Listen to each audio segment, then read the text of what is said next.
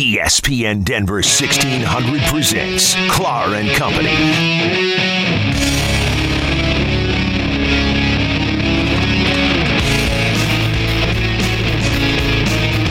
And we're blasting. It's Broncos Blast. Our Broncos correspondent Ian, uh, Ian St. Clair is next.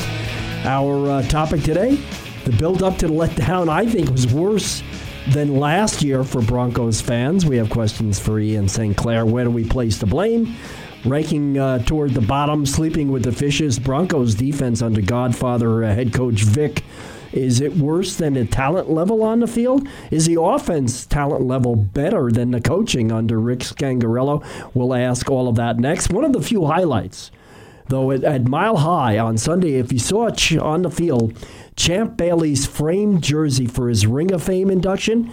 That was framed art who brings us Broncos Blast. Always they use UV glass, acid free mats. They last a lifetime. That's why uh, you'll see Broncos and others all going, uh, the Bronco organization and the players, to Brian Hart at Framed Art, 3065 South Broadway. And uh, good morning, uh, Ian. And uh, do you agree? Uh, it just feels like, it seems like, the build up to let down is worse than last year under Vance Joseph. You know, it, it was it was comparable. Ian, uh, l- last year they went on a winning streak. Uh, they lost three in a row. Uh, they won three in a row to get to six and six. The big game. They lose in San Francisco. They can't find George Kittle on defense, but they only lose that game twenty to fourteen. It wasn't a debacle like a debacle like it was on Sunday. What do we have, Ian?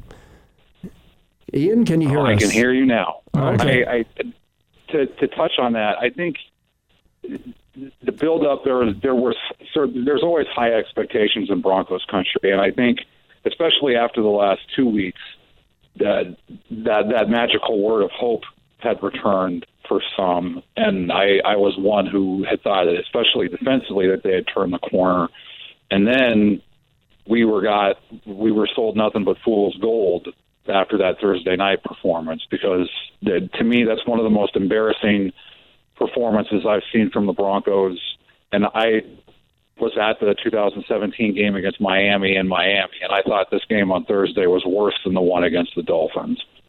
Guys, it's all about expectations and we talked about this in August. This is a 500 football team talent-wise At best. at best.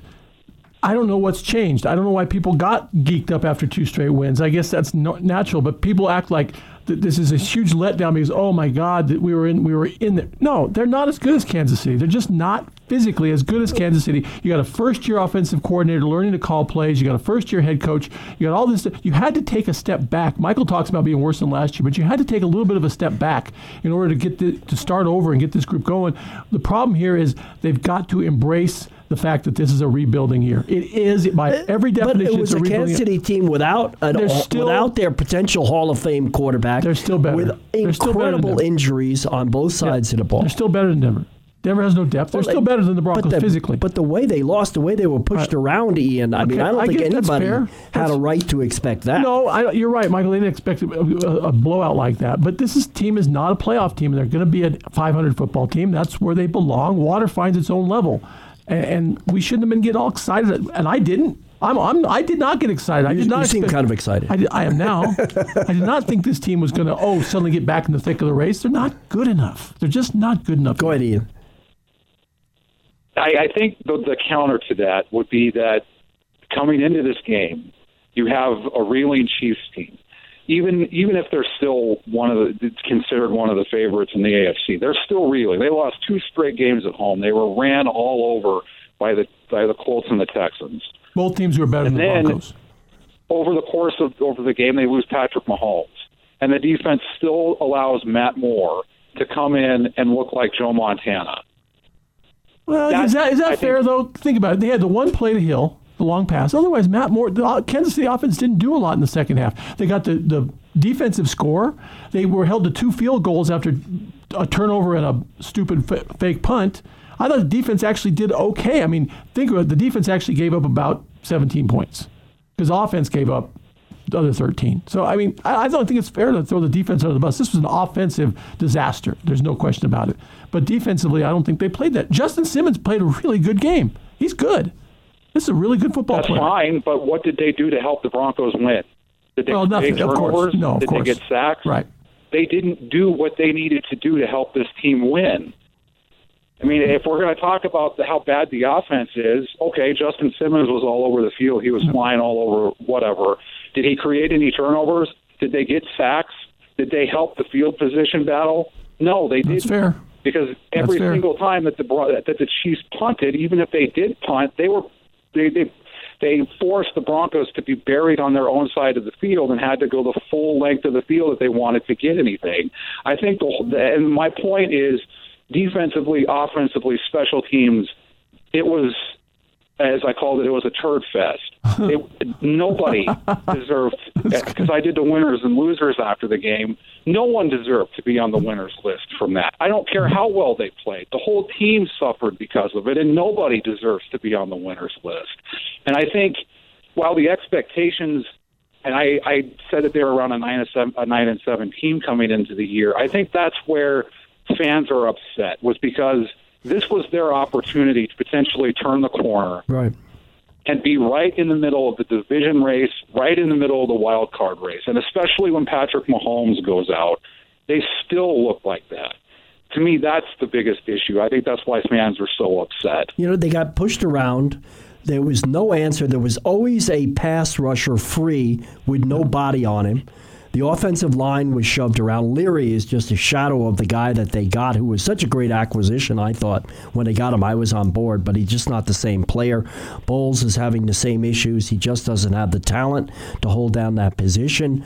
Um, it, it seems to me, though, the defense does have talent at all three levels. Um, Todd Davis, you know, has really helped it, uh, coming back with injury in the inside. But this defense under the Godfather, head coach Vic, there uh, is sleeps with the fishes. You know, it, it's it's not playing to its talent level. I don't know if the offensive talent is worse or the coaching and the play calling under Rick Scangarello is worse. But clearly, Fangio thinks it's the coaching. He said the whole offensive scheme wasn't good. Uh, even internally, they're not happy. I, I think offensively, the game plan that Rich Scangarello put forth, I still don't understand, and it's clear the players didn't understand it. And I, the, to, the biggest issue is and remains the offensive line. Yep. I mean, the Kansas City Chiefs, their defense looked like the '85 Bears. That's how bad the Broncos' offensive line and the Broncos' offensive system was on Thursday. And Joe Flacco, I think the one the one positive that came out of all of this is that we know for a fact, and it better be the case, that one of the two guys to come off of IR is going to be Drew Lock, because Joe Flacco was horrible. Yes. it- he he missed open receivers By a lot. He was he was not reading blitzes. I I mean he looked like a rookie, and that's Joe Cool who has played what at least over 11 years Yep. in the NFL, and he looked like that against a bad defense. The Chiefs have a bad defense, and they looked like the '85 Bears. That- so that's- offensively, it was it was the system, it was the plan that Rich Scangarello called, it was the way they executed, the way they played. Phillip Lindsay and Courtland Sutton, I think, are the two standouts. If if you if you throw out Justin Simmons on defense, I think Courtland Sutton and Phillip Lindsay were the two on offense. And the thing that really stands out to me, and you mentioned this, Michael, at the top, is where the blame lay, where, where the blame lays. It lays on Joe Ellis and John Elway. And the thing that I'm going to say is they had a solid, guaranteed number 10 pick at, De- at Devin Bush. Really? And they decided to trade down for a first round tight end, knowing that tight end is one of the most difficult positions to learn when you need a game changing middle linebacker. And all you have to do is look at the Pittsburgh Steelers to know how Bush is playing for the Steelers on that defense. And that could have been the Denver Broncos. I heard a national and, guy. and Fant, I mean, so far is a bust. Yeah, I I mean, heard no an- question. I heard He's- a he fo- national- follows the long line of tradition here. I heard a national guy talking the other day talking about um, how much Quenton Nelson has done for the, the Indianapolis Colts entire offensive line. Not just where he plays, but the entire offensive line, how much better it is because they drafted that. And that goes back to what you just talked about, Elway and Ellis and the whole whole crew there. Drafting Bradley Chubb, who, yeah, everybody loves Bradley Chubb. Quinn Nelson's an all pro as a rookie. He Imagine Quenton Nelson and Dalton Risner were your guards right now. Boy, that would be some. Hey, final question, and we don't have time to get into this. Maybe it's a topic for the whole sh- for the whole segment next week. Uh, kind of a yes or no in one sentence. Uh, with the time we have left, should John Elway resign? I, I, I, don't think he should be in this position, but I don't think he'll resign. Yeah, I, but yeah. should he? He shouldn't be the GM, but yes. I don't think he. That's not how John Elway operates. He, right. will, he will be. That's, he will see this through. All right, Ian. We will uh, read all about it during this uh, long off week after a Thursday game for the Broncos. They prepare for for the next one in Mile High Report. We'll look forward to uh, listening to the podcast and reading your, your reading your writing there. Thank you, Ian. Thanks, Ian. Thanks, guys. All right, stay tuned. He's angry. Yeah, he, he is a Bronco. He grew up, dyed in the wool Bronco. He and Adam Malnati grew up talking about this stuff in northern Colorado as kids, and now they do it at Mile High Report. They're doing the same thing they did growing up. It's really great. Ram Roundup, Kelly Lyle is next. We'll discuss what's encouraging after the Rams broke a 10 game losing streak against FBS teams and uh, prepare for next week's game at Fresno State on Ram Roundup.